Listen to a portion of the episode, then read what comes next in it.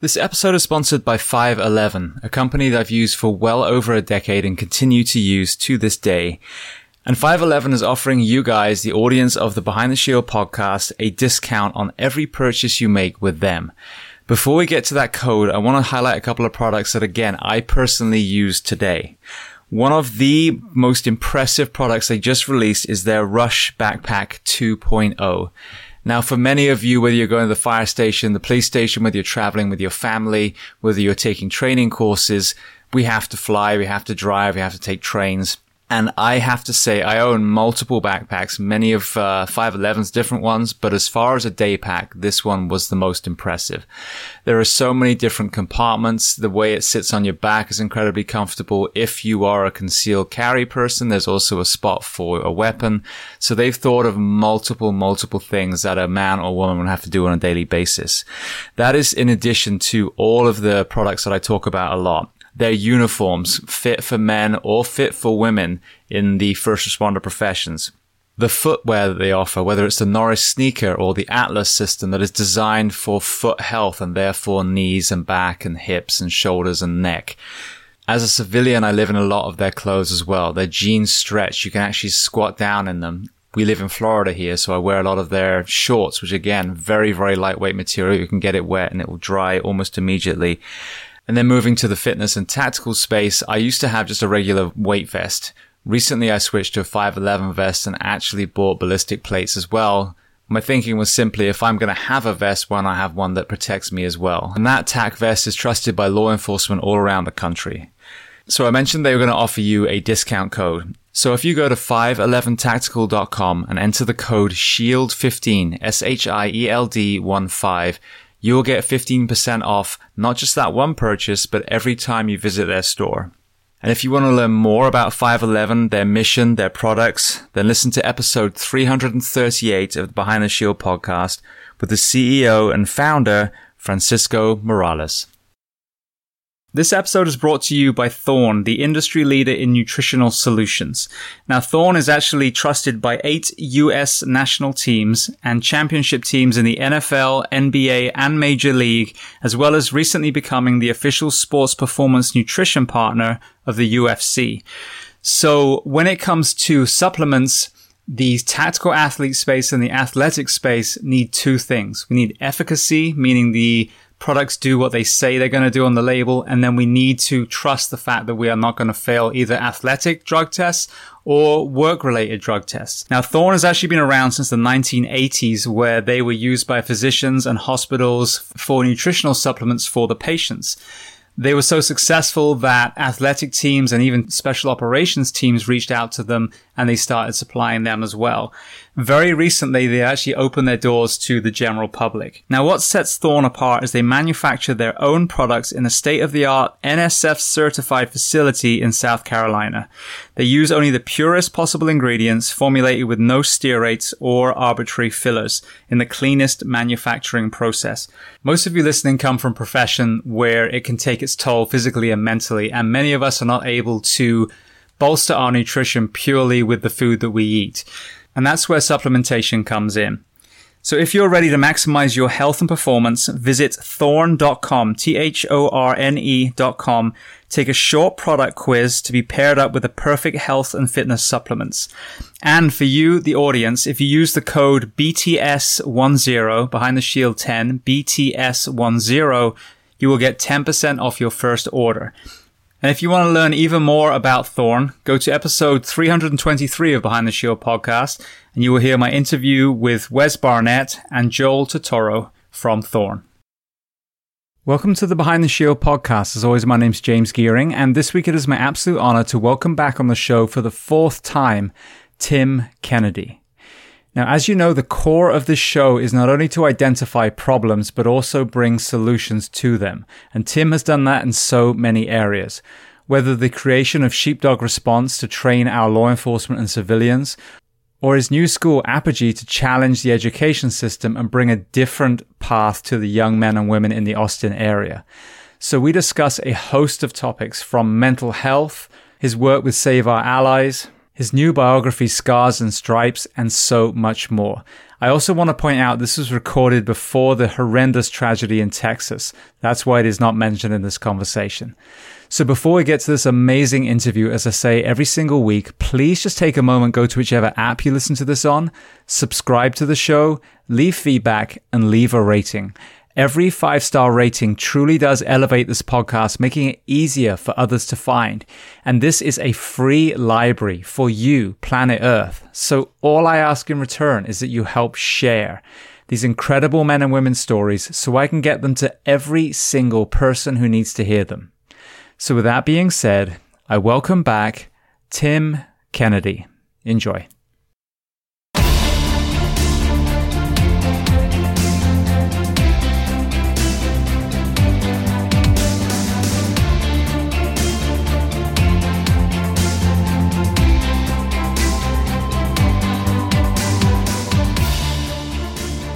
Well, Tim, I want to start by saying thank you so much for taking the time to come on for the fourth time now on the Behind the Shield podcast. Wild times. I guess I'm doing something right to be on here. I guess I'm doing something right to to have yeses from you. That's pretty amazing. So I want to tell everyone a little story I shared with uh, Jason as well. So Jason Khalipa was on here recently. Um, so I was at Sandlot Jax a few weekends ago and was with my son and uh, talking to someone in one of the vendors' tents, and all of a sudden, it's like someone switched off gravity, and I wasn't on the floor anymore. Uh, and it was you that had picked me up. Obviously, I had zero situational awareness. So let's uh, let's start with that. Tell me about um, you know how you got to Sandlot Jax, and then what your experience was of that event. Um, you know, coming out of this last couple of years with so many people kind of being segregated in more ways than one. Yeah. Uh, Jason, the the founder of GoRuck, is uh, a friend from Special Forces days, and um, not like it's a like it's a cult or anything, but we definitely try to support each other as best we can, and um, it, it, which is wildly different than a lot of veterans. I don't know why. For some reason, there seems to be a lot of backbiting and um, backstabbing and just complaining. You know, not veterans supporting vet- veterans so you know it's it's it's different with green berets. I, I, love all my brothers that that i've served with that have had the unique distinction of wearing a green beret and jason the founder of GoRuck is one of them and so when he asked if i could come out and support there was no hesitation. You know of course man i'll, I'll do anything that i can. So I ended up doing a keynote with him and, uh, and then doing a bunch of I guess they turned out to be publicity things. But Jason was just like, "Hey, man, do you want to go do the obstacle course with some Gold Star kids?" Like, yes. He's like, "Hey, do you want to go uh, do it with some other like Green Berets?" I was like, "Uh, yes." Hey, do you want to go and you know? So whatever he asked, I would just go and do.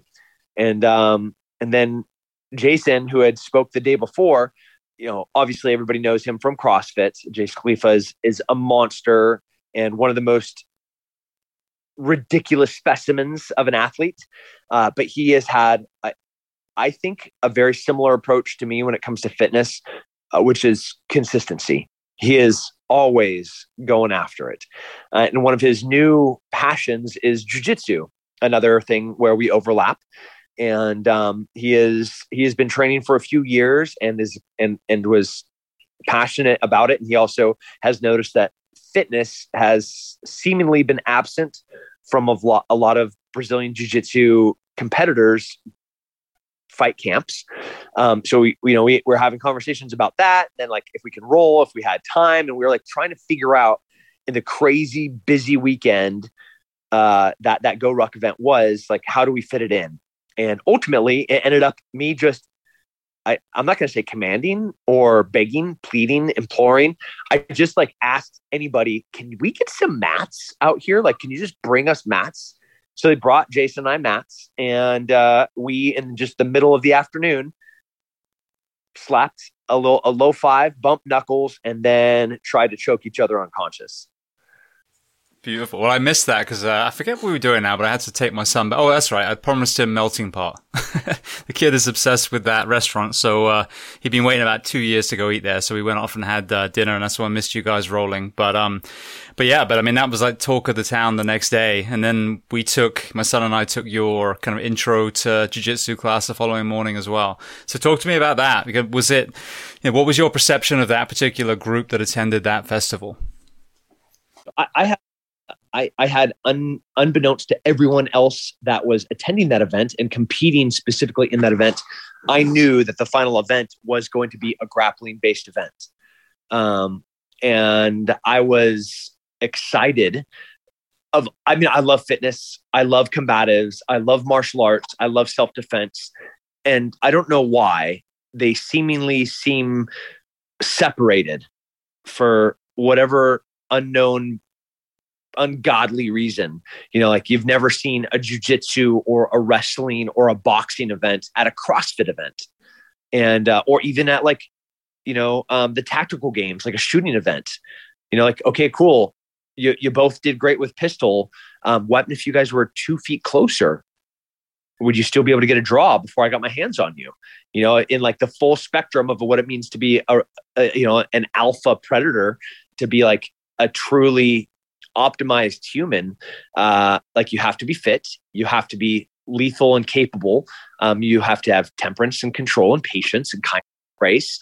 And uh, and one of those very clear things to me and when i when i look at a person not just their fitness level or you know if they occupationally have to carry a firearm but also like what can they do with their like them as a person? Can they protect themselves? Can they b- lift their body up on top of a roof? Can they lower their body to go and rescue somebody that fell into a, pool? Um you know, like these are like very human intrinsic things that a person should be able to do. So like seeing that at the go GORUCK event i was already elated. I was already like through the moon so pumped that jason that they, that they put that into this go GORUCK event.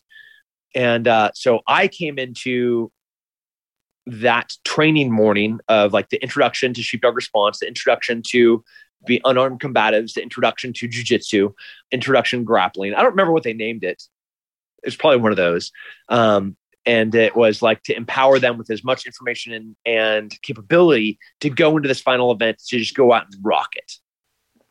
Yeah, well, you had so many people of all shapes and sizes, and it was funny. I mean, you know, the the different people that volunteered to be, you know, with you demoing certain techniques were so diverse. But it was just amazing, firstly, to see that community. But also, it's funny circling around of what you said. You spoke to with Jason.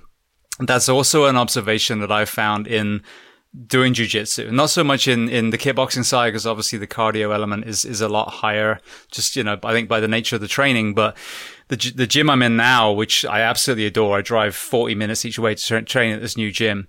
Um, but I've noticed that as someone who's not very skilled, I'm a blue belt now, um, but is, I would say, relatively fit for my age, being a firefighter and taking my training seriously.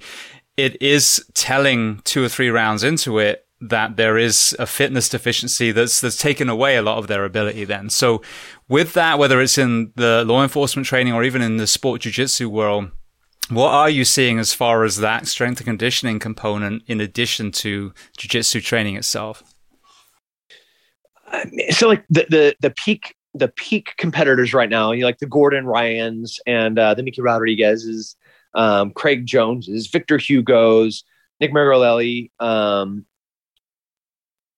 those guys are very fit. Uh, you know, like when you look at elite level fighters, um, Jon Jones, uh, Israel Adesanya, um, the every champ at every single weight class, they're specimens. You know, they they they not just train to fight wrestling, grappling, kickboxing, you know, MMA in general sparring, but they also have a separate strength and conditioning regimen.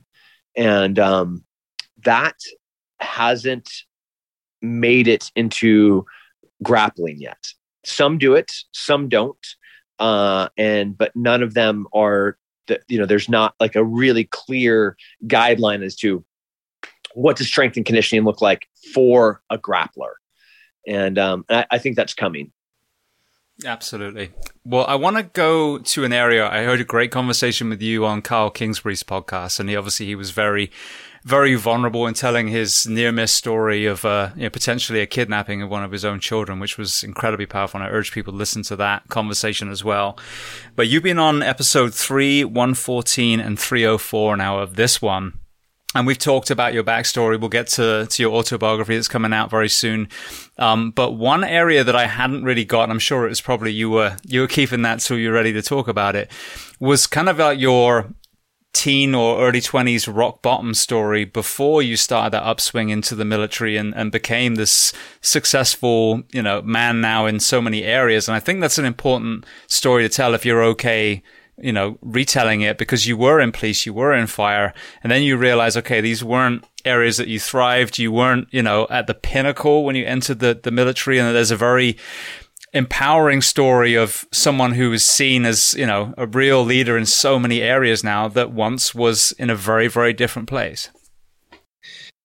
The, uh, I mean, that's 20, so 2022, right, James? The, every, um, it's never a straight line, right? Like it's this perfect track, this flawless trajectory of um, improvement. You know, you don't have the nobody sees the the peaks. Everybody sees the peaks. Nobody sees the valleys, right? And the ebb and flow of things. Um, you know, everybody sees the final product of what is a refined sword, but you never saw the piece of trash that was once just like a lump of crap that came out of the ground. Um, and uh, yes, imagine that. I, I too was a lump of crap that was in the ground. And by no means am I like a refined sword, uh, you know, but I've definitely been pounded on a lot.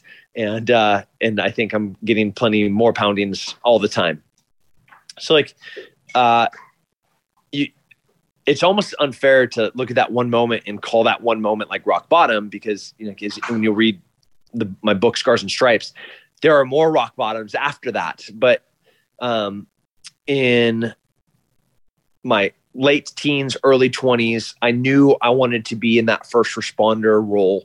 And, uh, you know, eight, 18, I was at Cuesta College going to um, an EMT course while I was doing all my prerequisites um, in junior college. And then, you know, applying to fire stations and finally getting a job and starting to work as a firefighter, um, knowing that for a lot of reasons. I, I would have rather been a police officer. So already kind of positioning myself for that as soon as I was old enough, going to the police academy. And then, um, you know, after graduating the police academy, you know, a litany of, of bad decisions, uh, ultimately leading to me standing on the beaches of Morro Bay, California, uh, looking west out over the ocean, um, out into the fog, and um, you know, taking all of my clothes off, taking my keys and my wallet and just dropping them on the sand, um, and then walking into the water like I was born, but ass naked, and um, starting to swim due west into that frigid, freezing, nearly freezing water of the Pacific Ocean of the central central coast, and um, you know, no, no, no real clarity as to what I'm doing um, just knowing I needed to do something. Um, I needed to get away. I needed to swim. I needed to like almost. I, mean, I felt like I want to use baptism words. You know, like I, I, wanted to be rinsed. I wanted to be cleansed. I wanted to be freed. I wanted to be reborn. Um, and at that time, I had a few women pregnant. I thought I might have AIDS. Um, and uh, the you know the patriarch of our family my grandpa dying of emphysema losing every breath he took would the next breath would be just slightly less. Um, you know him being the rock of of all of my escapes would be at his house at the beach waking up to him making me breakfast and you know listening to to whatever my problem was. You know, this is the greatest generation, a man that fought in World War II, you know, helped drop bombs on Nazis and survived the Great Depression. Um, you know, faithful to my amazing grandma his whole entire life, 60 years. Um, like everything that you'd ever want, he he is it. And just watching him slowly erode into nothingness, compounded by every bad decision that a young man could make. And I would make all of the wrong decisions that a young man could make um, you know, swimming west, being in the fog, not knowing which way to go, not knowing which way is shore, not knowing which way is the waves, not knowing which way is the rock, um, but continuing to swim because I don't want to drown. Um, you know, I don't want blackness. I don't want to go into the drink and it to be the end. Um, but I also didn't want to go back to what was. And uh, ultimately, a Coast Guard boat cruises up next to me with the with the captain's legs dangling off the front as he leans forward and is like, "Hey, man, what are you doing down there?" And I'm told him I was swimming, and he was like, "No shit, Sherlock." You know, he just laughs. He's like, "Oh, so even even even in this, here you are being sarcastic." So I'm to have more respect for your life than clearly you do.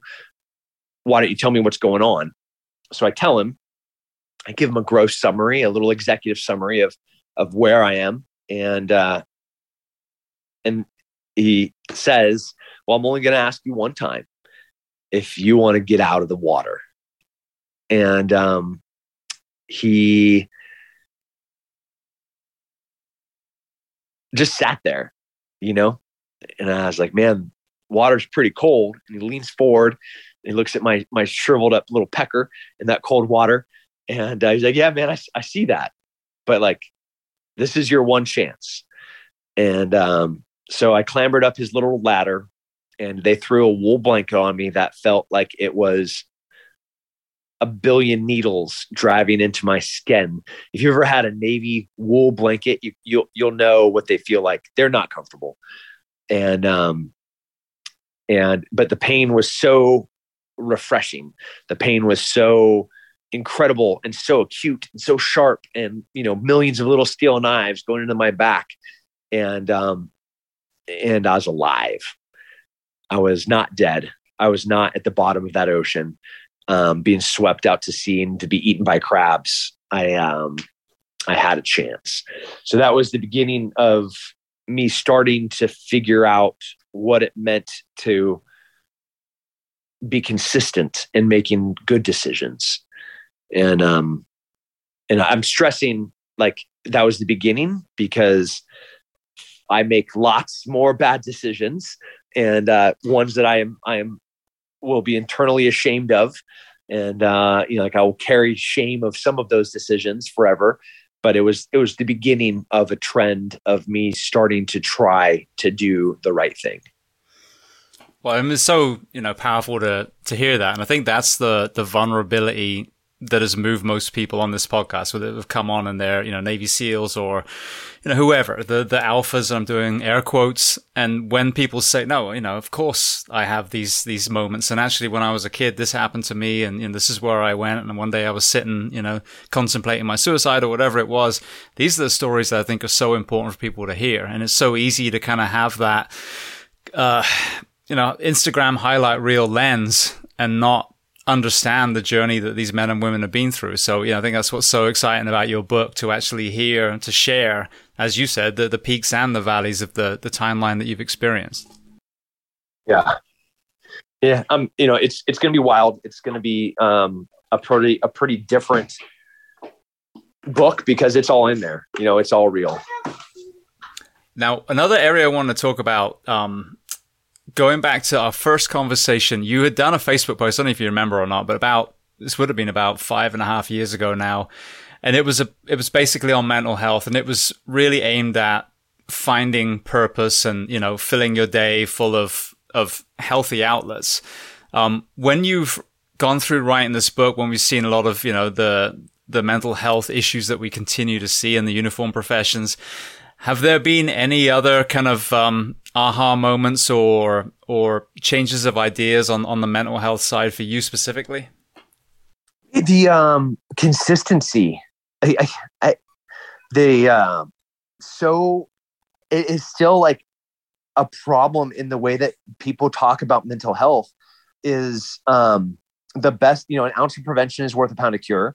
You know, like exercising every single day not smoking or drinking, not doing drugs, you know, being a faithful spouse, being a good parent, making sure you work hard and have good human interactions and relationships with your colleagues and associates. Like all of those things contribute little like inter- incrementally to creating a better healthier person. So when you do have darker moments, when you do have struggles, when you do have adversities, like you're not in you know like insert that same moment on the beach, but I was doing drugs. Um, I had, I, I'm not an athlete, you know, like I'm fat, I'm eating like crap, and put me out into that water, I'm dead. You know, I'm I'm dead. Actually, I wouldn't even be on the beach because I would have I would have already sucked started a shotgun.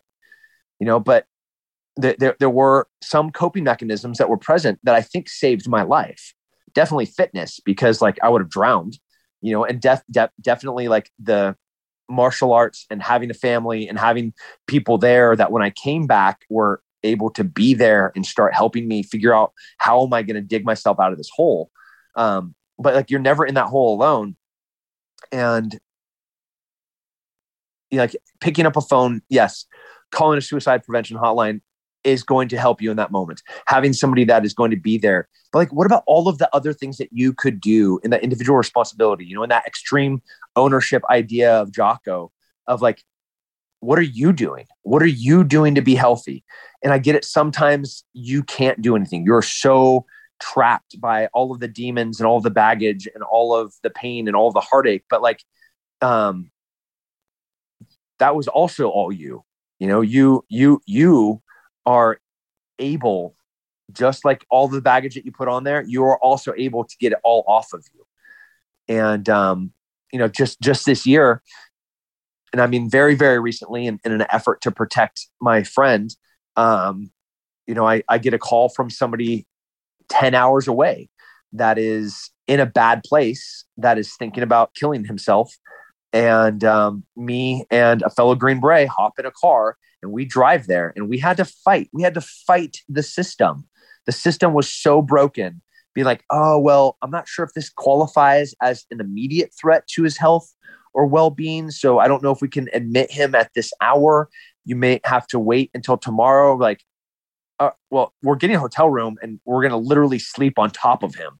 Like that's what's going to happen. I don't care what you're going to do. And when we show up tomorrow, if we cannot put him in there to get immediate treatment and help, I'm going to burn this place to the ground. And, um, you know, it was, it was wild having to struggle through the brokenness of the system and the system is not going to save you. You know, like I, I, I say this in everything that I do, no help is coming. There's no one coming to save you. There's no one coming to rescue you you're on your own. Whether that's fighting for your life whether that's like you as an entrepreneur like you're gonna have to do it. I know community and i know tribe and i know culture and i get it but like what are you doing to make you better to make the next dark day a little bit easier? Because it's going to be on you.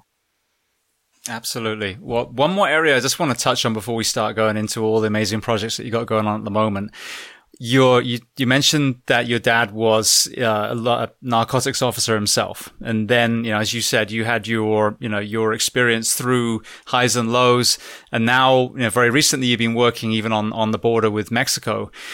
A resounding theme over and over again in this conversation, whether it's with law enforcement, whether it's even with members of our military, is um, the war on drugs, you know, and and drug prohibition. And to me, when we create, as you said, you've got individual responsibility and you've got an environment that either promotes or inhibits good choices by the individual. This is, I'm not loading this question at all. Through my eyes as a firefighter paramedic, I've seen the epic failure of drug prohibition, how we've empowered the underworld and, you know, even cartels in different countries by, you know, creating, um, our excuse me making our addicts in the criminal system rather than the medical system getting a mental health treatment and getting them off those horrendous substances. Totally without loading the question at all what has been your observation of that specific topic? Um china's evil. You know like fentanyl is is wildly dangerous and um, they should be held accountable for for creating it distributing it manufacturing it and then getting it into the cartel's hands to then be distributed to us so like, yeah, again, China, you suck.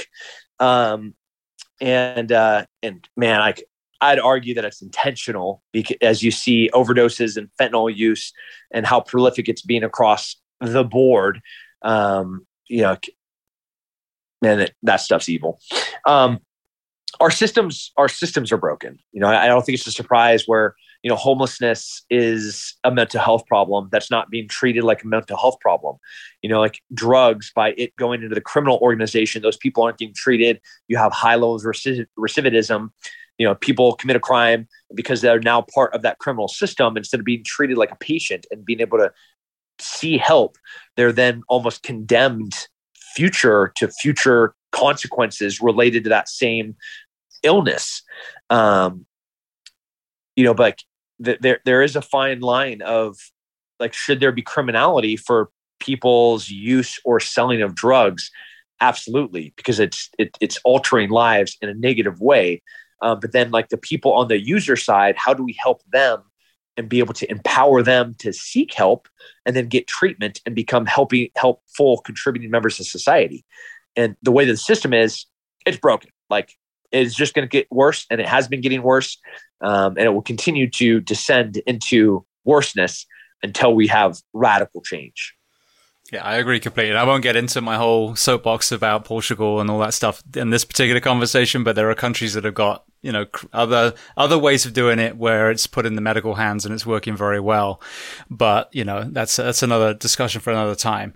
That on that theme though, um, creating a positive environment, I think, is is such a powerful conversation. I just finished a, a book called uh, Stolen Focus by uh, Johann Hari, and he details all the different things that are distracting us, and education is one of them. Creating, you know, th- this kind of old school school system that we had that really was creating drones to work in factories, you know, has come to the point now where, you know, it's just another broken system with great teachers that are in the system, but they are, you know, having to standardize tests and these kids are, you know, these elementary kids are waking up at the crack of dawn and, and there's so many areas I think that are working against the enjoyment of education. So talk to me about, you know, if there was a turning point that made you decide that you were going to be part of the solution when it came to education and then kind of lead me through the the genesis of the school. And so uh, the beginning was was me as a child, as a learner, um, being in an education system that would not work for me. Uh, I, you know, like duct taped to chairs, uh, belted and paddled by teachers. I know it's like horrific because it's abuse now, but back then it was it was not that uncommon to to have a student get spanked, and um, I was like in trouble a lot. But there was nothing wrong with me. I was just a five, six, seven year old boy, and uh, you know that needed to move and that needed my own way of learning and that needed to structure things my way and the that went against the way that the system was built so like i knew by the time I got to the military, you know, obviously I had to go into special operations and special forces. Special forces is way different than the military. You know, like it's it's um I mean sometimes they're so dissimilar. Like you have to understand the the mechanisms and the systems and the processes that the that the military works in so that you can use them. Um, but then you have to be so there has to be such a paradigm shift and so atypical and so out of the box in how you think and execute that you're then able to do the these missions that are seemingly impossible under the constraints of the systems and processes that are regimented within the military. So it's this really weird dichotomy.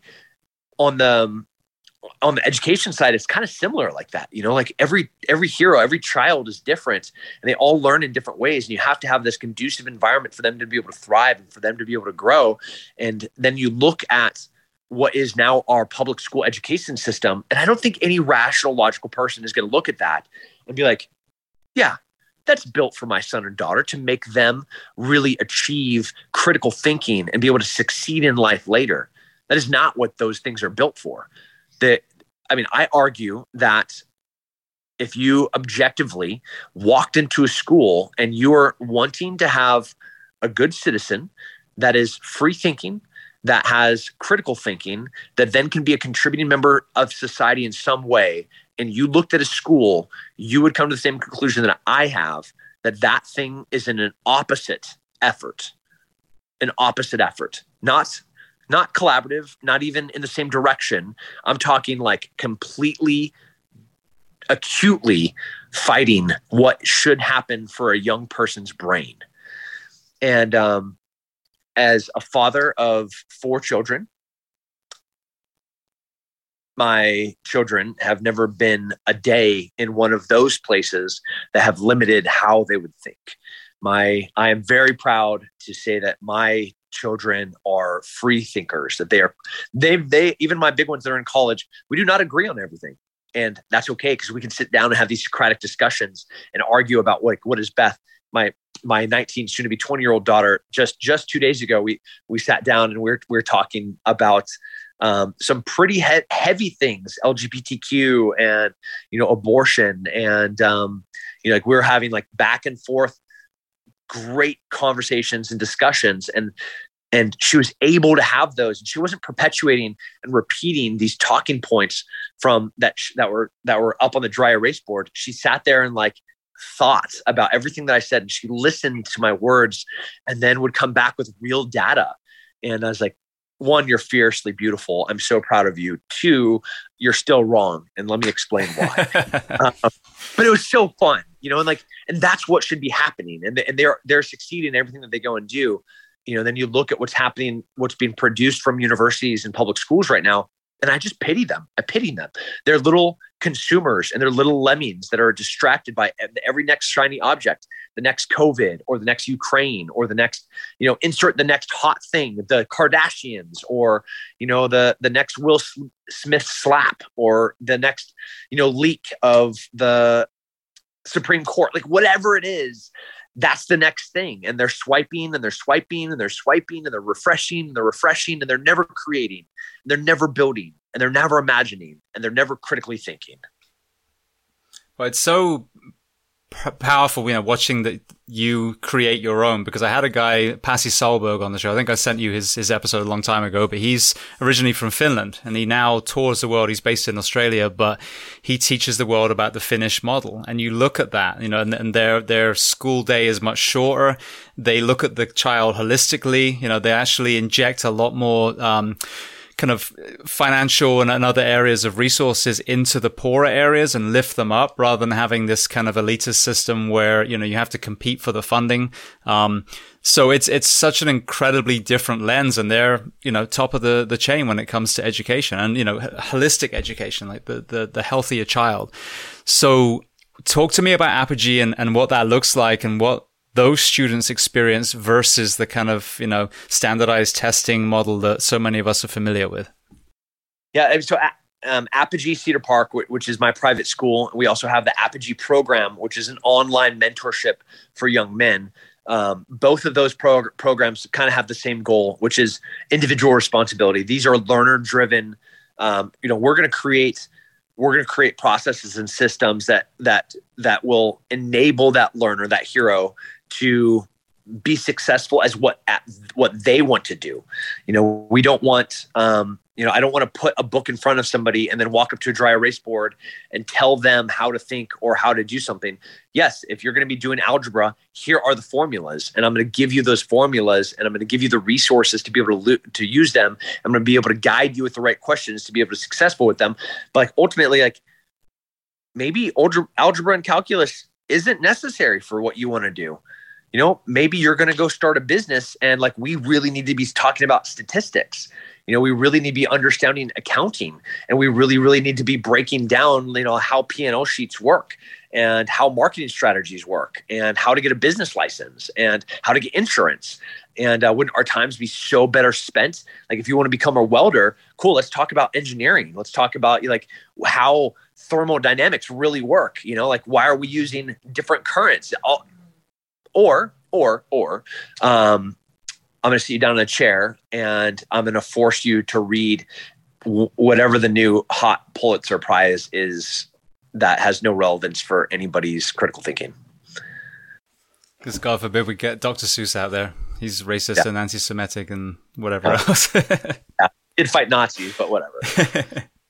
All right. Well, then, speaking of out the box, because I want to transition, because I know I want to be mindful of your time.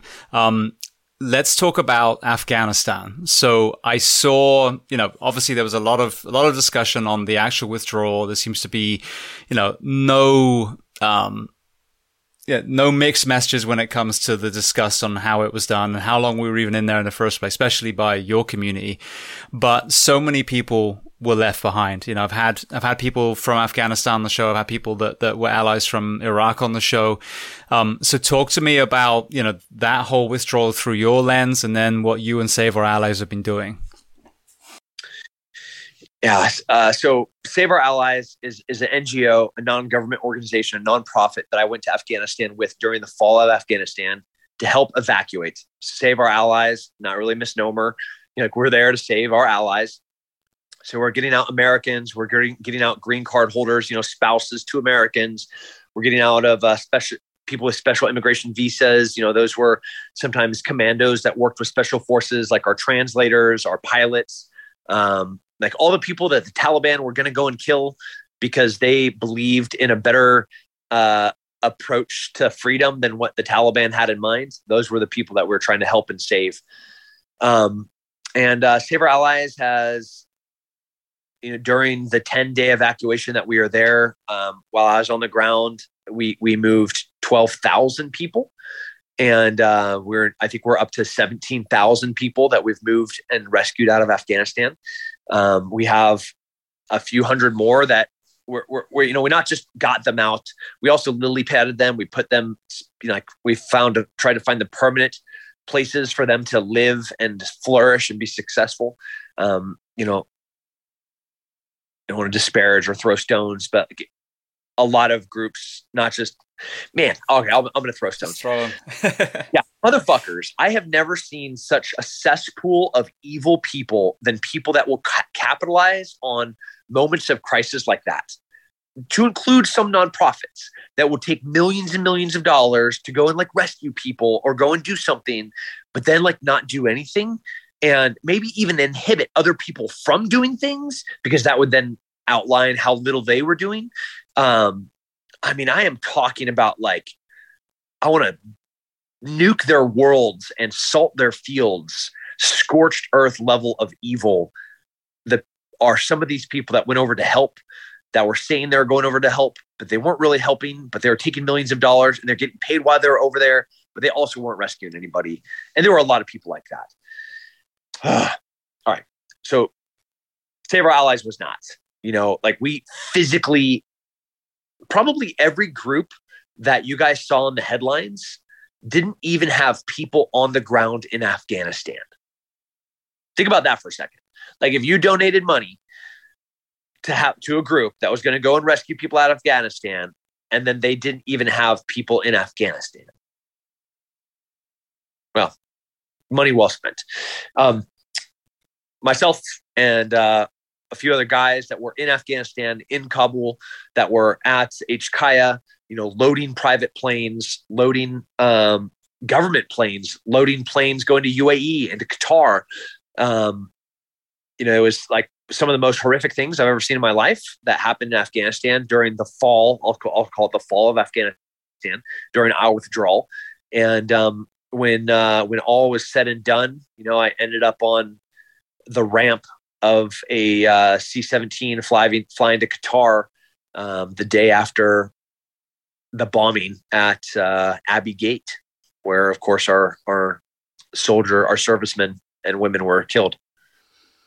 Well, it was so so tragic as well, and it reminds me of Tu Lam when he came on. This is several years ago now, but his family fled after the fall of Vietnam, and so all the southern Vietnamese were being targeted, and you know basically you know, just eradicated for, for supporting the Americans back then. And so we had these, you know, conflicts happen before and we knew what was going to happen. And I think that sent such a, a god awful message to our allies in Iraq, our allies in Afghanistan, obviously future allies that, you know, we, we paint ourselves as a cavalry, but yet this is how we're going to leave them in their own country. So, I mean, as, as a, you know, proud American now, I, I, I feel like that was one of the, the lowest moments that we literally dropped everything, pulled everyone out, and and yeah, I mean, all the work that you you know you and your men and women had done was, I, I mean.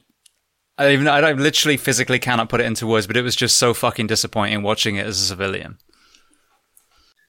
Yeah, um, I had one of my great friends, Ashley Mariana. He's um he's a command sergeant major in special forces, and he used this analogy. He and I, I, was struggling just like you you are, and I think every American is like you know, the 20 year war. That was the America's longest war. Like all of the bloodshed, all of my friends that lost their limbs and lives there, like that, you know, I lost my innocence there. Um, like, was it for nothing? And he used this analogy, and it was a beautiful analogy. And he used this, um, this parable of a surgeon, a doctor treating a cancer patient, and um, you know he's doing radiation treatments and know, just surgery to take out this lump. And you know he, he's just spending hours and hours treating this patient with cancer you know and, and for for 20 years he fights the cancer in this in this person's body. And then ultimately this this person dies you know and you know how ignorant and how selfish would it be of us to look from the outside in to say that that doctor failed when in fact he gave life for 20 years? You know did every moment that he spent trying to save this person's life not matter? Of course it mattered. And um not that it provided solace solace but I, I really like this idea that you know we the Afghanistan that I saw compare in in um, you know 2006 compared to the Afghanistan that I think everybody saw in 2018 and 2019 where there were women owning shops you know and there's women school teachers you know and there's people in Kabul walking down um, not fully veiled you know doing whatever they want. Some of them are because it's their culture and it's their right they can do whatever they want.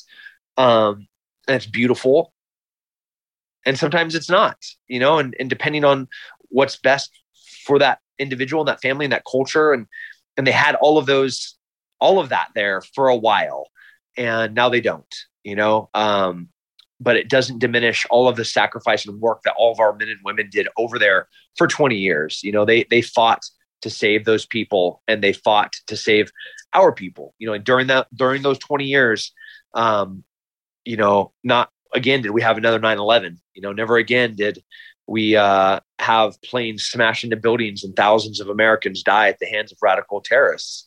Um, so for 20 years how many terrorist attacks did we stop? For 20 years how many lives did we save? I don't know. No, exactly. And I think that's that's the paradox is I hear from a lot of your community that we should have been out a lot sooner you know, go in, uh, break down the camps, attack the, the high profile targets and then leave. But at the same time, those men and women that are struggling, because obviously, you know, that's, that decision was made higher than any of you guys. Yeah, I mean, you hear the stories of, of the humanitarian. What's so beautiful about so many of the, the members of military that come on here, the humanitarian stories where, you know, whether it's just simply, you know, giving giving candy to, or playing soccer with kids or military veterinarians treating local animals. I mean, all these stories that are be on the show, absolutely you left it better than you found it, you know, overall. And so everyone that was over there should be proud of what they did. It was just so disheartening that the plug was pulled with no real plan. And, you know, so many people were left behind to fend for themselves. Yeah. Yeah. Um, but we, I mean, I don't know where it's going to go from here, but the, the Taliban's going to Taliban and, and people, but uh, freedom has a way, you know. So I, I don't know where it's going to go, but I have hope. Well, speaking of hope, transitioning to another country, we're recording this, uh, you know, the middle of May. It's obviously going to come out when when you're able to talk to, but I know that you're going to be part of a, an effort assisting in Eastern Europe now. So talk to me about that. I mean, so Save Our Allies. You know, if you go to saveourallies.org right now, you know, like it is, uh, it is not Afghanistan specific. Uh, there are contested areas of the world all over the world, and right now, Eastern Europe is one of them. Um, and uh, I'm su- I'm assuming Southeast Asia will also be another one in in the in the near future. Uh, I hope not, but it's going to be. And um, so we are we have positioned to respond to those type of d- devastating, tyrannical, draconian government assholes that do those things.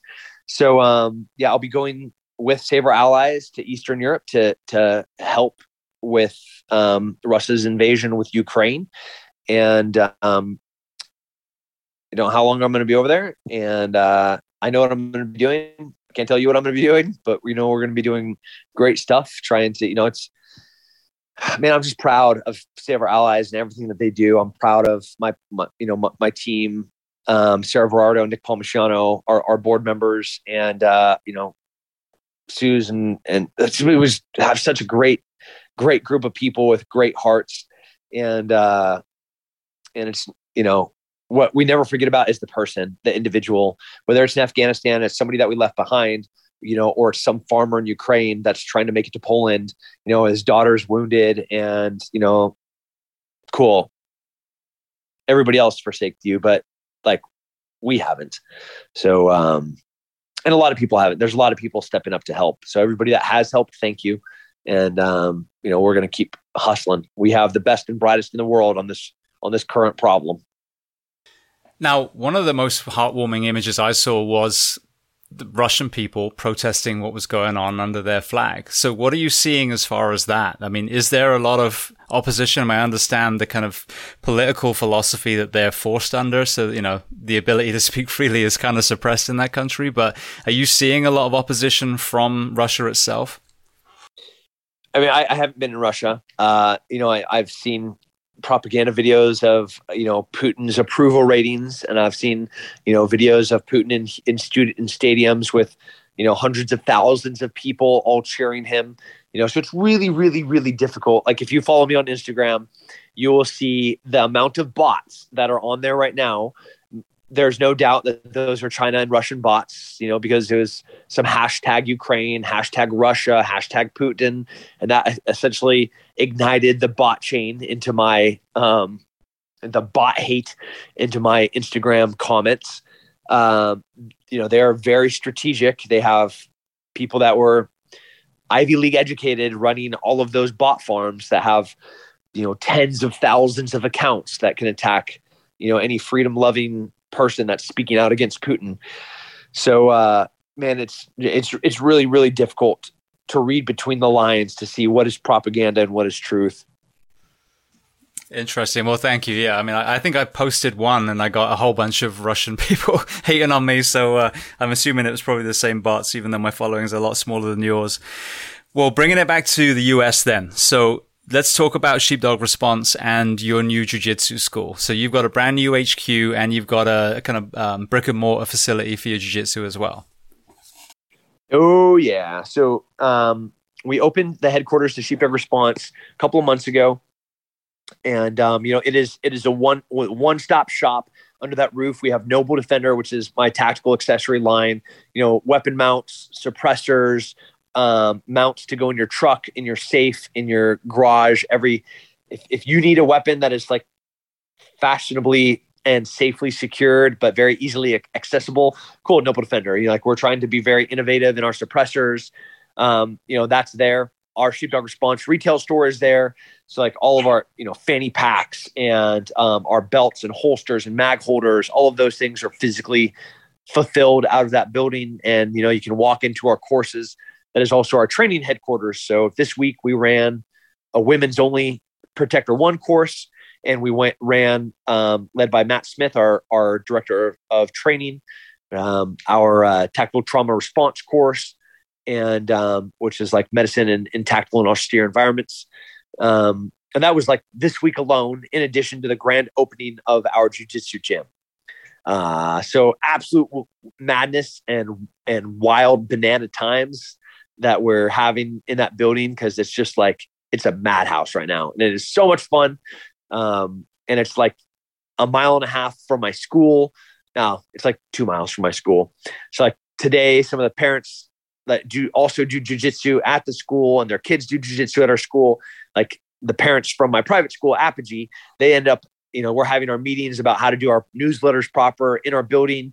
All the while, you know, Carl, our our COO, and Justin are over there, like strategically planning with Matt, who's leaving for Colorado tomorrow to go run another Sheepdog Response Protector One course. So it's like, it is so magical, especially in light, you know, as, as like Buffalo just happened and watching that shooting. I'm not sure if you if you watched the live video I have um, I haven't but, yet. No, I know it just happened, and I've been on a big kind of social media detox the last couple of weeks, so I haven't seen it yet. But I've heard horrific things, and certainly a lot of yeah, it seems like evidence that this was a racially motivated attack as well. Yeah, the, the dude's pure evil. I hope he burns in hell in the hottest depths of hell. and then um, I can bring him back to life, so then I can kill him again, and then he can go back to those depths of hell to to spend eternity in that fire. Um, it uh, it is a very as horrible and painful and uncomfortable it is to watch this video. Um, it really, really reaffirms everything that we do. Um, for how do you respond to something like that? What weapon am I carrying? How often do I train? Am I medically trained? Do I have medical stuff? Um, do I like watching? He was very efficient. And that's the scary thing to say about people getting killed, but he was very efficient. And, um, and I think most people that would watch that video are going to be like, there's nothing I could have done to stop it. And I think that's just not, that's just flat out fallacy. That is flat out not true. You can train. And um, I, I had an argument with Justin, Justin Lakin, one of my best friends, um, who works for Sheepdog Response and, and TKO.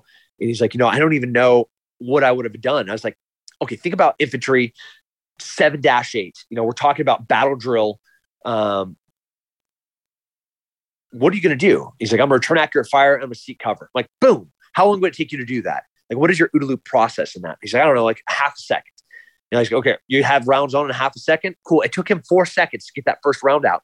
That's after we watched him drive through the parking lot. There's a dude with a tactical helmet, ballistic glasses, and gloves in body armor stepping out with an AR. No, bro, like you would have been on him. And it took him a second to be like, you're right. You're right. I would have, you know? And I was like, yeah, you would have been around the corner. You know, maybe you would have whisked your family away. Maybe you wouldn't have. Maybe you just would have gone straight to him and put rounds in his skull. But either way, you would have done something. And that's because he's a highly trained, highly motivated, highly capable, highly lethal person. But like watching that video initially, it was like, it is frightening. It is frightening. And the only way that you can conquer evil like that is skilled men and women with violence that are ready to respond, that are going to do something. Otherwise, evil will just do what we just saw happen. Well, doing sheepdog response myself when you came to Florida a few years ago, I mean, it was so eye opening, especially coming from the UK. I mean, I grew up with guns, but it was hunting, shotguns on the farm. And, you know, I wasn't thinking about being attacked with a gun in, in the UK because it just wasn't really a thing at all. Um, but then you move to the US and you're completely reframed. And then I had a, you know, a, a near miss at my son's school, a code red that thank God was a, a false alarm. Um, and it really just reframed the way I looked at things and doing the weapons training of which I was a fucking, if there's a, a, belt lower than white belt, that's what I was. I had mags in my pocket and was borrowing a gun. And so now fast forward, you told us to get better. I have my own pistol. I've, you know, go to the range. I do dry firing. I, I, you know, when I'm doing jujitsu now, I'm not just thinking about sport jujitsu. I'm thinking about striking and, you know, weapon retention and all these areas. So still, you know, very, very low level. But as you said, if each one of us moves a needle as a member of the community, then I think firstly you can respond better, but secondly you can be more of a deterrent, and I think that's another area. You know, when you have an environment where I mean, I went to a concert the other day and I couldn't see the stage for the cell phones. It was insane.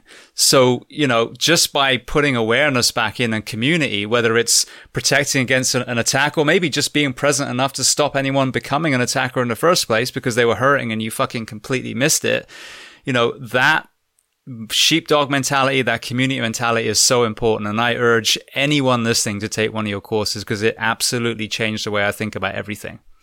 Yeah.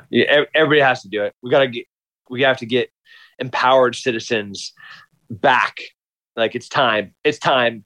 Like it's going to get worse until we have capable, self reliant, independent citizens that can protect themselves and their family. Absolutely. Well, I want to just throw two things very, very quickly at you so I can let you go. Very first, before we get to the book, um, I just interviewed Dean Stott from the UK. Um, and I know he's joining the 511 family. So is there anything that you've got going on with that organization? Dude, 511, I love 511. Um, as I'm wearing 511 shorts right now. Uh, the uh, I got a 5, 511 body armor right there. You can't you can't see it because it's audio, but uh, there's my 511 body armor, 511 shorts, 511 socks. Yeah, I look like I'm a poster right now. Um, dude, I'm just so proud to work with them. They really, they really do care. They're always be ready is is not a slogan. Um, you know, the, with my book coming out, they have some really cool things happening with Father's Day. They have some amazing things happening with some. If I wrote, I can't show you, but like right over here uh, to my left are some new products that are going to be dropping this year. And all of them are just designed uh, around exactly what we're talking about being able to, like, training is the biggest piece of it, you know, but are you equipped with the right stuff to be able to actually go and do the work? And um, some people can say yes, some people can say no. Like, how are you carrying? What are you carrying? How are you going to introduce this weapon? And um, 511 just does it right. You know, like they, they had a rough start. I, I, uh, I was really on the fence about working with them initially with the the product line that they had, but you know now six seven years later, they really really have best in the world for first responders and people that believe in being a protector and being a sheepdog, you know, and and um, really carrying the shield or uh, dying on it, you know. Absolutely. Well, thank you for that. So you mentioned the book then. So let's talk about that. To give me a little overview of what, you know, what the book looks like, and then we'll talk about where people can find it and when. Yeah, the book Scars and Stripes um, comes out June 7th. It is, uh, it's, I wrote it in first person in present tense, and I wrote it uh, in absolute transparency with every failure, every every falsehood, every fake moment of my life in full display. This is not an Instagram curated, editorialized, fantastic moment of my life. This is this is I think every person that reads a book like this relates to story after story because it's, you know, it's it's it's actually real. You know, like this this is it's foul language when uh you know when i'm at work in the military you're like man did you really use the f word that much? It's like yeah man i'm surrounded by 12 other dudes that use the f word for commas and ands and for verbs and for nouns. So like yeah that's how we talk. And then i come home around my kids and i was like not a single peep out of my mouth so my wife doesn't gut me. You know but it's it is it is just pure unadul- unadulterated realness um, through fantastical stories you know you're going to read and it's not going to seem it's not going to seem like this was one life. Uh, you know, from fighting the UFC to you know fighting for world titles to traveling overseas to hunt poachers and human traffickers and pirates, and then going down to South America and hunting Nazis to being on TV shows where they set me on fire inside of a cabin uh, of the fuselage of an airplane that they then screw closed, hoping that I burn to death. Um, yeah, special force. It's all in there, and uh, it's scary, but it's real, and that's my life. Brilliant. When does it come out? June seventh. You can get it everywhere. You can get it Barnes and Noble. You can get it. You know, um, I almost always have a URL on my Instagram or Facebook page. You can get it obviously in Amazon and Books a Million and all all places where premium books are sold. Brilliant. Well, Tim, like I said, I want to let you go because I know you just got back and you got two little kids that need to to spend time with their dad. But I just want to again say thank you so much. This is the fourth time you've come on. The first time I had zero episodes when you said yes. Now here we are, with a lot more under my belt. But you know, it's it's so important for us to hear your voice. You're, you're one of the most positive, you know, caring people out there. Sometimes people see the caricature, sometimes, and now they'll get to read the real person behind that. But, yeah. you know, I know I see your purpose. I see, you know, your mission and I know it comes from an amazing place. And I'm just, you know, proud to have had you on four times. And I just thank you so much for coming on again. Dude, anytime. I care, you care, and that's what matters.